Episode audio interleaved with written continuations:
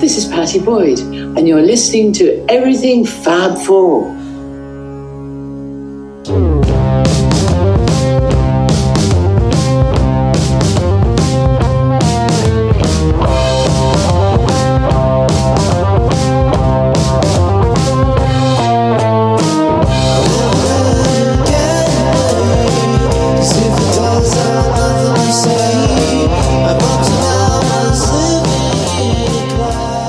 Everything Fab 4, a podcast focused on fun and intelligent stories about the Beatles. I'm your host, Ken Womack, music culture columnist for Salon.com and a Beatles scholar and historian. No other band, or popular phenomenon for that matter, has enjoyed the global impact the Beatles have and continue to have more than 50 years later. They are part of our human fabric. They created music that continues to bring people together and just about everyone has their own Beatles story to tell, some that are surprisingly deep and unexpected. This show seeks to draw those stories out in interesting and insightful ways. Remember, it's a Beatles world, and everyone has a story. My producer, Tyler Chester, gave me two CDs as a gift, and um, one was Rubber Soul and the other was Abbey Road. And I was like, "Oh, this is this is these are the Beatles." And I was also driving my grandpa's truck. I, I put in the music, and the first song that came on was "Come Together," and I my like everything just kind of stopped and became still. And so my mind was seriously blown. Like I, I'll never forget that moment. Today's guest is Madison Cunningham, a Grammy Award winning American singer songwriter. Cunningham grew up in Costa Mesa, California, where she started playing guitar at seven years old, often performing in church where her father served as pastor. Over the years, she has been influenced by a wide range of artists, from the Beatles, Joni Mitchell, and Bob Dylan, to Juana Molina, Fiona Apple, and Jeff Buckley. Cunningham made her recording debut in 2014 with the self released gospel album Authenticities, which reflected her exploration of faith. She was only just beginning. In 2017, Cunningham joined the cast of American Public Media's Live from Here. In 2019, she released her breakthrough LP, Who Are You Now, which earned a Grammy nomination for Best Americana Album. Her 2020 EP, Wednesday, featured cover versions of songs by Tom Waits, Radiohead, and the Beatles, while also earning a Grammy Award nomination for Best Folk Album. In 2022, she released her follow up LP, Revealer, which enjoyed extensive critical acclaim. Relix, for example, described her guitar riffs as intricate, experimental, and rhythmically dense, adding that perhaps it's her voice, rich in country rock earthiness, yet expressive on a technical level. Maybe it's the vividly painted character portraits that anchor her lyrics.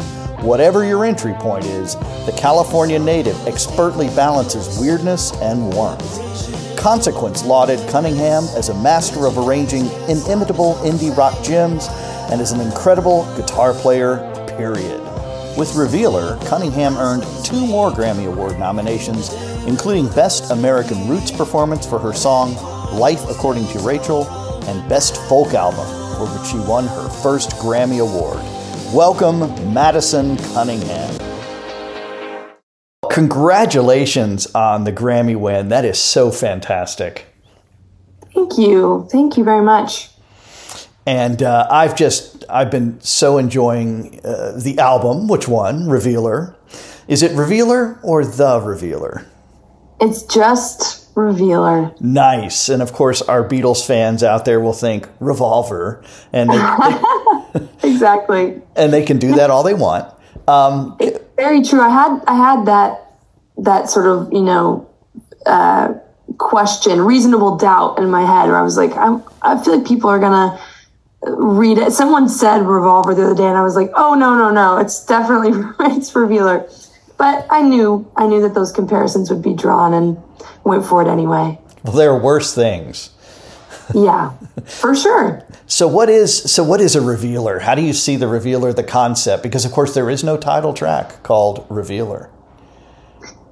Right. There's actually no lyric across the whole record that even says Revealer. But um, you know, Revealer was a title that I've had for like five years, and um, I had wanted, uh, uh, you know, to use it at some point, and it felt like um, it it was aligned with sort of like all of the themes that were happening in the album, and I, to me, it's like a, a, a character that's you know neither negative or positive. That's kind of just like unveiling um, the the truth behind everything. And to me, revealer or the revealer is is grief because I think grief does that very thing, which is kind of illuminate, you know, the you know the truest parts of ourselves, whether whether we wish it did or didn't.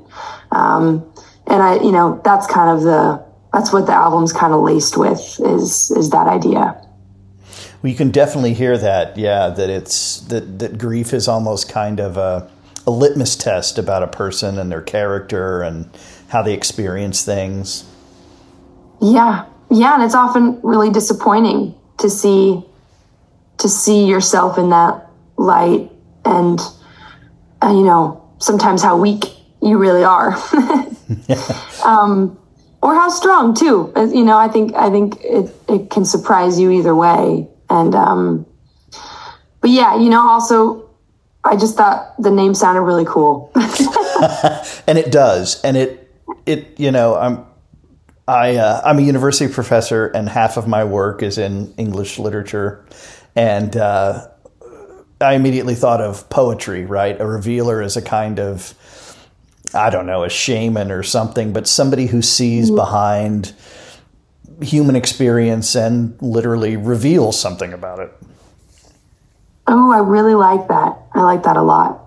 Well, feel free to steal it. It's there for you. I will definitely that that is my job. We steal things. So let's let's talk about this job of yours. So, um, did you have a musical background? Do you come from a musical family?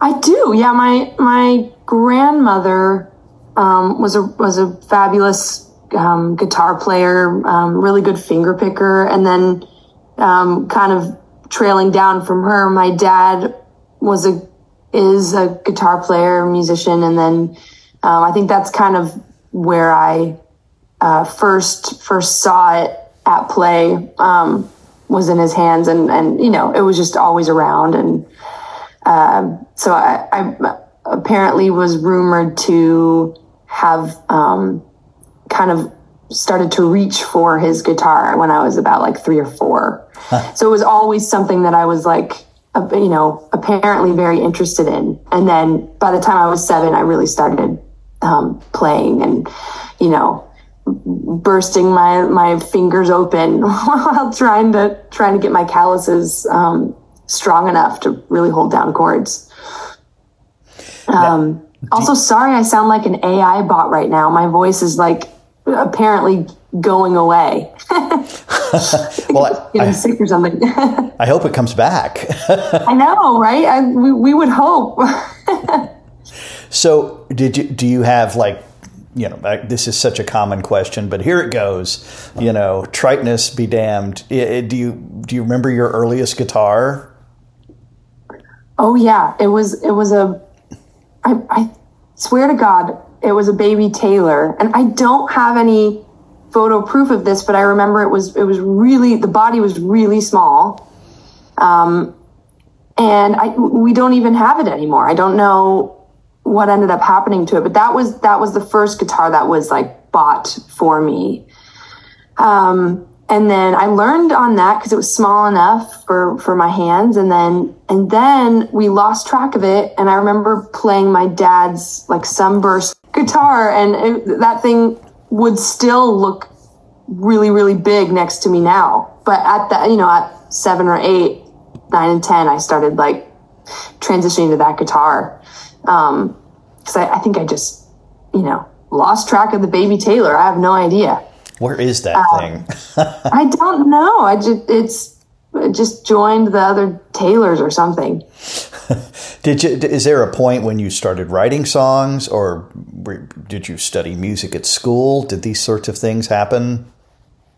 Well, this is this is an interesting piece of the the backdrop, which is I was homeschooled, so I was I you know my education in music was was you know I had a piano teacher for a little while, and um, you know that that didn't last for very long, and I kind of just you know all of it was really ear training and listening to songs and just kind of being obsessed with guitar. And I guitar and writing kind of went hand in hand. And I started when I was um, yeah I probably started writing songs when I was like seven or eight as well it just kind of you know they went together apparently I was very sad at seven and eight and had stuff to write about I don't know I mean you don't have to be sad to write songs but they were very sad and I and no I will I will never never show them to anybody Okay, well, that was my next question. So I, I will scratch that one off. Put um, that down. I, we were in my, uh, my, I teach a course on Bruce Springsteen in the spring, aptly enough. And um, we were talking about his, uh, he had several lines um, about how he's attracted to singing songs about the blues, right? And, and, and he's not the only one you know, to to craft a line like that. But what is it about about sad songs? Do you think um, that it does seem to exist in our DNA? And and Revealer then makes a lot of sense in terms of of these stories that we keep coming back to tell. I you know I think sadness is something that is is we're all in tune with more than our own happiness. Like I, I, I feel like, you know, happiness is still a, an elusive idea and what that means and, and how to find it and how to keep it. But sadness is kind of rooted. It's planted always. It's always, you know, um, lurking. So I think, I think anytime somebody sings to it, it's, it's just like it, it strikes and, and people can, relate to that. And, um, you know, but it's really hard to, to write a joyful song well, or, or in a way that's not just like, you know, made to dance to, or which is, I think is, um, maybe a missed opportunity. I think there's, there's a way to, to tap into that, uh, you know, that's not just for clubs or just for dancing or just, you know what I mean? I, I think, I think, and I'm sure it's been done. I'm, I'm not saying that it hasn't, but, but for me, I feel I'm quite gratified when my songs feel dark. And I've, you know, I talk to my songwriting buddies all the time about this, which is like, how, how do we also write sad music that doesn't make people want to like kill themselves? Like, for real, like there's, there's a lot of music right now that's just like so sad and self-involved and in its, in its own head that, um, how do we still write music with perspective, um, if there is any, you know.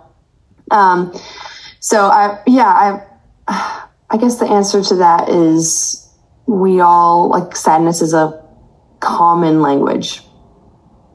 It is, and it, it, as your new as your new album suggests, it is wrapped up in loss, um, and even a kind of of nostalgia, I suppose, for the thing we lost. Um, but it's just uncanny, and it.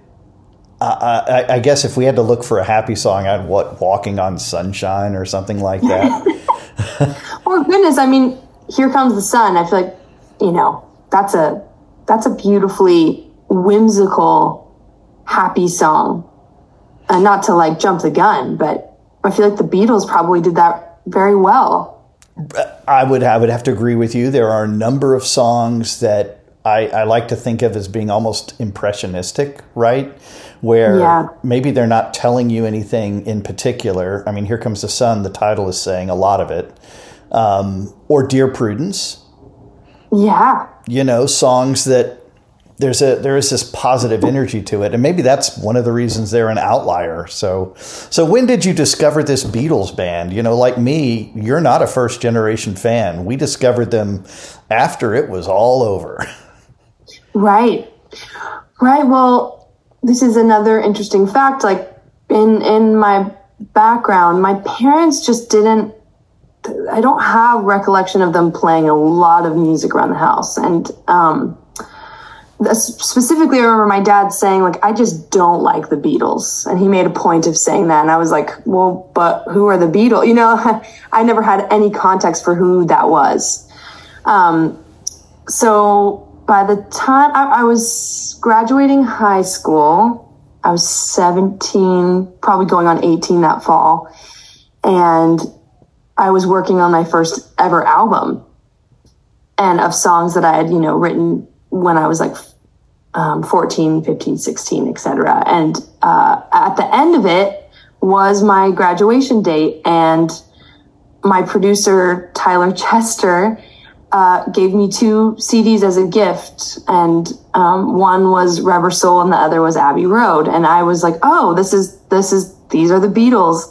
Um, and another another you know important piece to the context was I was I was uh, deep in in my first job, which was uh, I was delivering cookies around Orange County for this for this business that was taking off and and I was also driving my grandpa's truck because uh, my car was out of commission for some reason, and his truck did not have AC, but it did have um, a, a, a, radio and a CD player. So I, I put in the music, and the first song that came on was "Come Together," and I my like everything just kind of stopped and became still because I had heard these songs just probably you know out in the wild somewhere or like over the speakers at a restaurant or whatever. And, it, it kind of was like you know the ultimate version of putting the uh, the, the name to the voice.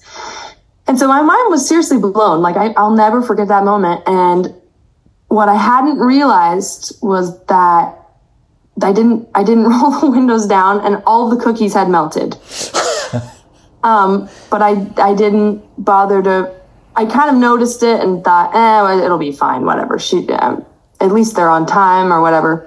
So I, I, I gave them to the lady at the farmer's market and she was so pissed at me that she made me wait in some office for like an hour and, and when she came in and she was kind of like okay well what do you have to say for yourself my my actual defense was like have you ever heard Abbey Road, and she didn't care.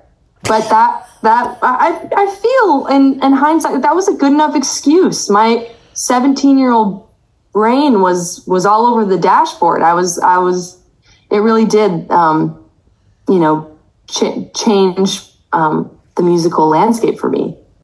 We'll be back with more from Madison Cunningham after these messages.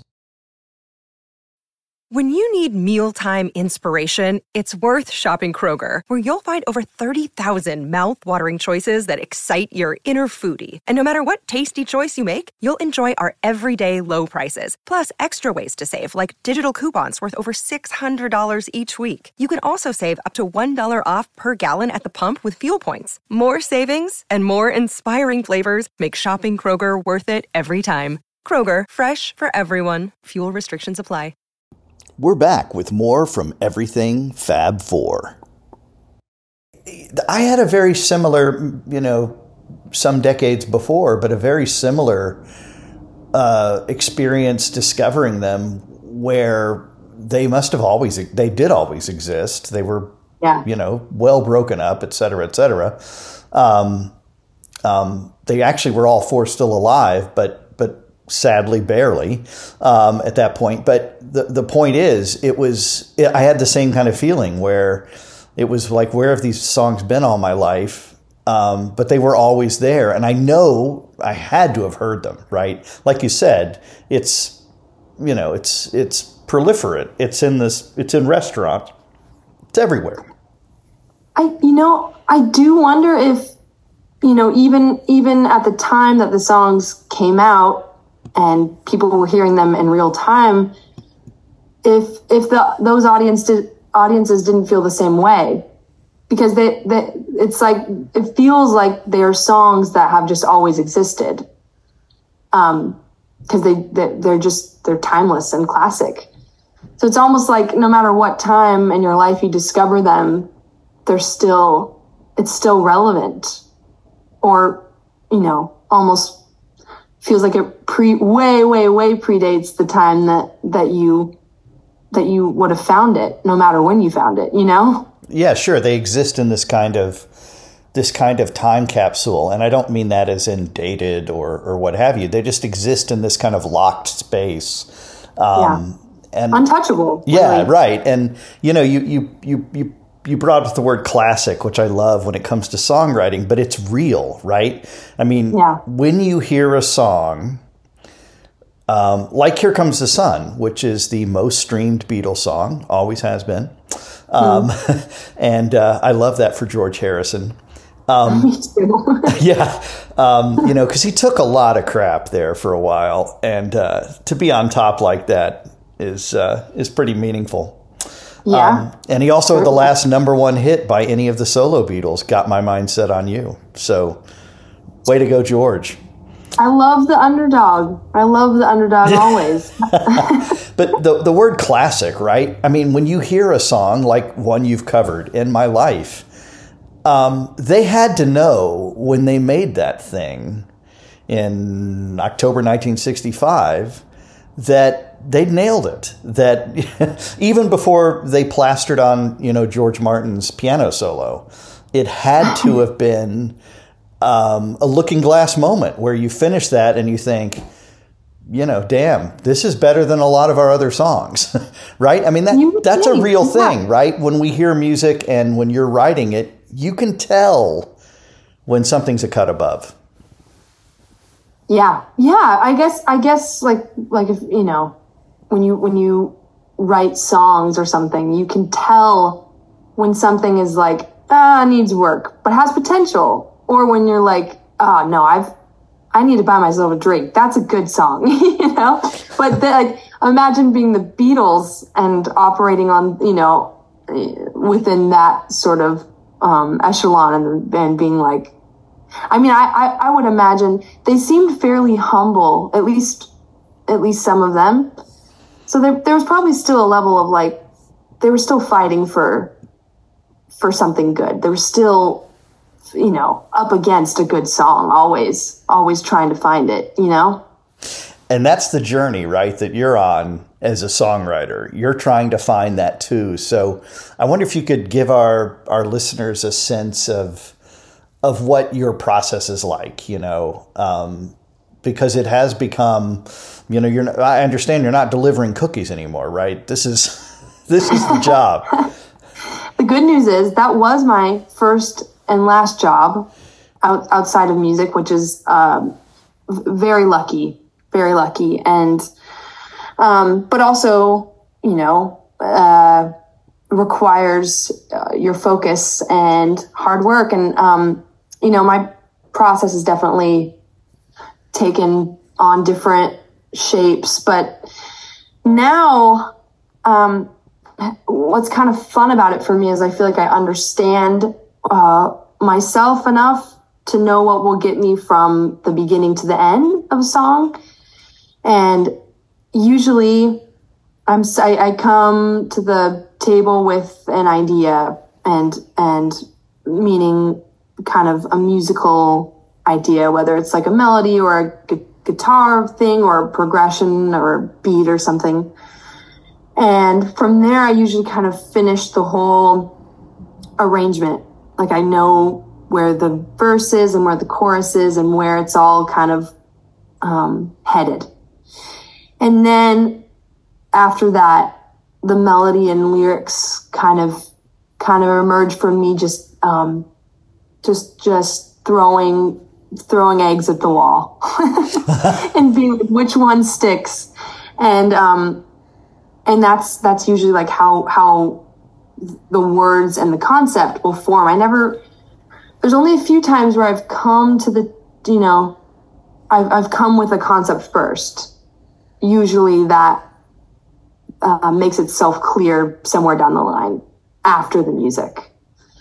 Um, and that, you know, that has changed sometimes. sometimes lyrics will come first or there's like a lyric idea that I jot down and I, I know that it'll go somewhere at some point. But, but, uh, you know, as time has gone on, it's that, that sort of pattern of writing and finishing a song has, has pretty much remained um, pretty religious.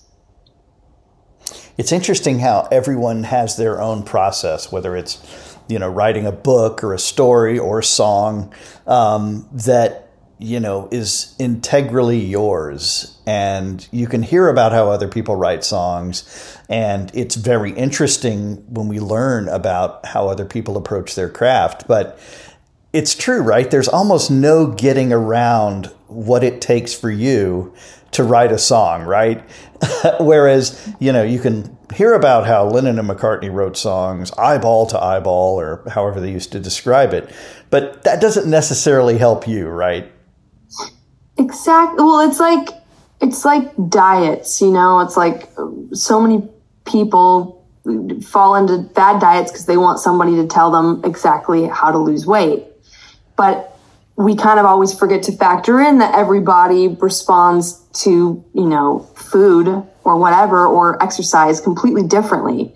And the most annoying part about seeing real change is like going on your own adventure and, and seeing like what will actually work for you. And I think songwriting is the same way. It's like, yeah, you exactly like you just said, you can, you know, read books, uh, you know, about how all the greats have done it, but ultimately you have to know what really, you know, brings it out of you. And I, I believe in, you know, my process does, like I said, look very similar every time, but I do believe in shaking up the process and finding, you know, going somewhere or, um, you know, uh, trying to, trying to, you know, pick up a new instrument that doesn't really make a lot of sense to you and try and write from there or, cause you just, you, you truly never know what will metabolize into something that, you know, is inspiring to you. So you must then, when you're seeking inspiration, um, go to some of your touchstones. I mentioned, you know, in my life before, um, and I I've watched and, and I encourage our listeners to do this. The beautiful uh, rendition, uh, and it's a video, in fact, on YouTube. Folks can see where you're performing in a kind of duet with. Is it Mike Viola? Mike Viola, yeah. I mean, it's just gorgeous, and it's mostly the in my life we know and love, but it's it's it's the little things, isn't it, that that that make a cover version so interesting. Um, can you tell tell us about your approach to that song?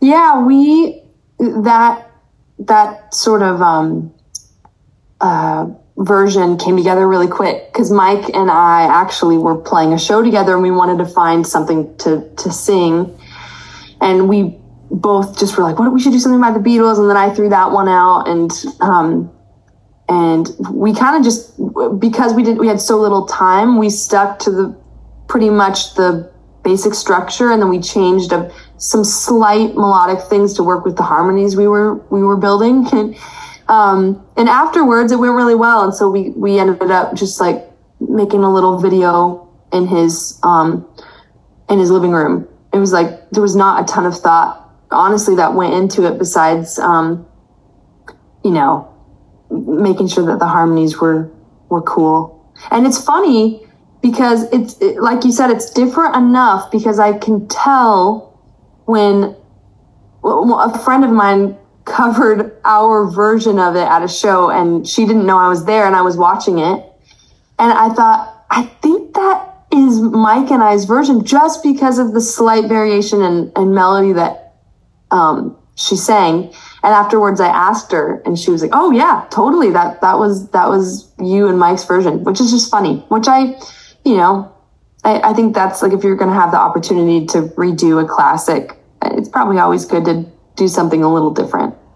You bet. And uh, and there were great little touches. For example, uh, the way he picks out the, the piano solo.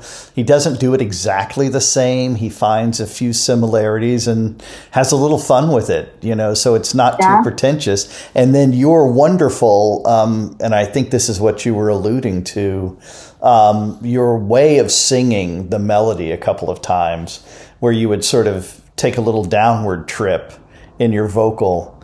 Um, that was very cool. oh, that's cool. I'm glad you. I'm glad you liked or noticed that. That's cool.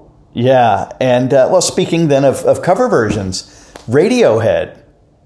Mm. Um, yeah. You know, uh, for a person who does what I I guess folks would say, you do a lot of singer songwriter folk music, etc.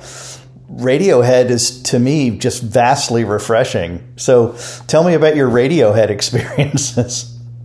Oh, I mean, yeah, I'm I'm I'm completely obsessed with with Radiohead, and um, I wanted to cover something of theirs, and I, have always loved that that song. A friend actually suggested that I do it, and um, again, it was one of those things that just kind of came together quickly without much thought, and I think that also is a testament to to the songwriting because it was easy enough to to play and memorable and beautiful and I think in the hands of you know anybody that could hold a tune that song would would stand um, and you know I, it, yeah Thom Yorke is is a genius because it, to me they are they are the modern day Beatles because they did you know they changed the musical landscape truly in in so many different ways for you know so many artists from you know and and across different genres. And um, of course they're british also. That helps in my comparison. But yeah they're they're my absolute favorite band. No no question. It is uh, and they they have they strive to be different right? They every time they do something new they're trying to create something different which is that's Beatles 101 right there. Um, I love the way you sing No Surprises. Um, I found myself, uh, and you know, I've heard Radiohead and Thom Yorke version many, many times, but I found myself hearing the words when you sang it. Hmm. oh, that's cool. Yeah, and it, and I started to realize more for the first time, and maybe I should be a better listener. I apologize, Radiohead, but um, I found myself really understanding what it was about in your hands better than in theirs. Um, oh wow! Uh, and it too is a kind of sad song, isn't it? Oh, it's it's devastating. Those lyrics are uh, unbelievable. A heart, heart that's full up like a landfill. A job that slowly kills you, bruises that won't heal. It's that's so good. That's devastating. He's also like the the king of writing sad songs. Oh my gosh! Right. I mean, yeah, like the real, the real darkness kind of sad tunes. But I, I just, I, I love it. Again, it's, it's so deeply speaks to me and, um, it makes me happy. That, that's my happy dance music is Radiohead. You know, I don't know what that says about me, but well, I, I think it, unfortunately it's about me too, and, and I think many others. Uh, this though that that verse actually gets much more damning, right? You look so tired, unhappy. Bring down the government. They don't. They don't speak for us. It takes a quiet life, a handshake of carbon monoxide. I know it's it's fucking insane, and all you know. Uh, my my partner and I have talked a lot about like what the, the song means. And what's so great about it is it's so three-dimensional because to him he was like oh that's like about somebody wasting away in a cubicle. And to me i was like i actually think he's speaking to his own fame and his own life. Like i think he's speaking to his own job that he probably loves but it's also like slowly chipping away at him. And he would love to take a quiet life. Do you know what i mean? Um, but uh, again i think the lyrics are so broad and ambiguously beautiful, yet like um, very spe- specifically general, in in in which you know allows people to take you know insert their own experiences into it. Right, and I I read a handshake of carbon monoxide. I mean, I don't know if the person's in a cubicle or if they're in their garage with the door down, you know, and Yeah. they're contemplating suicide. It's just, uh, he knows how to get to the darkness, Thom Yorke. He, he surely does, and and it, he he lives there, which is you know, he's, he's a voice for for a lot of people, and that's I feel like that's that's when you know you've you've like really done your job as a songwriter. you know, when you thinking about OK Computer, right? And uh, Karma Police, you know, when will the Karma Police come for you? It, it's Oh, that's not necessarily sad so much as hopeful, you know, in that kind of uh, sardonic way. justice way. Yeah, yeah.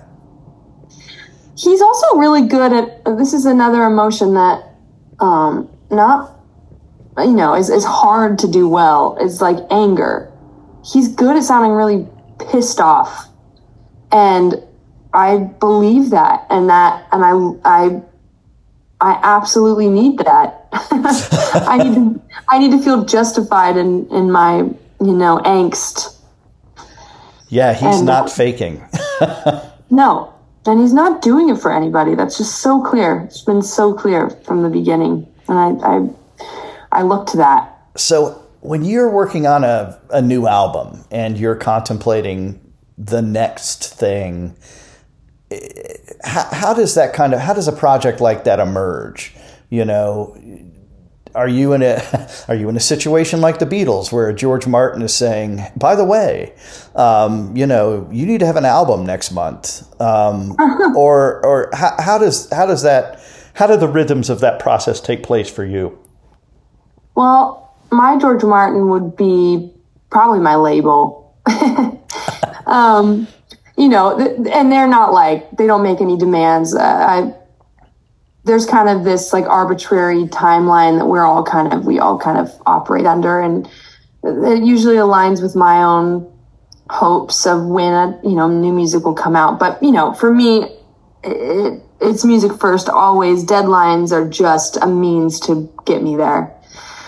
And right now, now that the album's been out for, you know, more than six months, probably seven or eight now, I'm I'm writing again and um, just just trying to find my creative center. And it's always a little horrifying at the beginning. I'm always just, you know, I no matter what, always feel a little bit rusty and um, afraid that I'm not going to be able to do it again. And it's it's that's the most exciting part is is kind of coming um, through the other side of that fear is finding songs again. And i love that more than anything. I think i love that more than more than touring more than recording. It's like actually finding it and feeling like oh this is good. I found something good. And i think that only happens by continuing to just be boneheaded about it and try again and try again and believe. it's like songwriting is being the ultimate optimist. It's you you are constantly, you know, having to deny yourself and hope that there's something better underneath underneath all of all of yourself.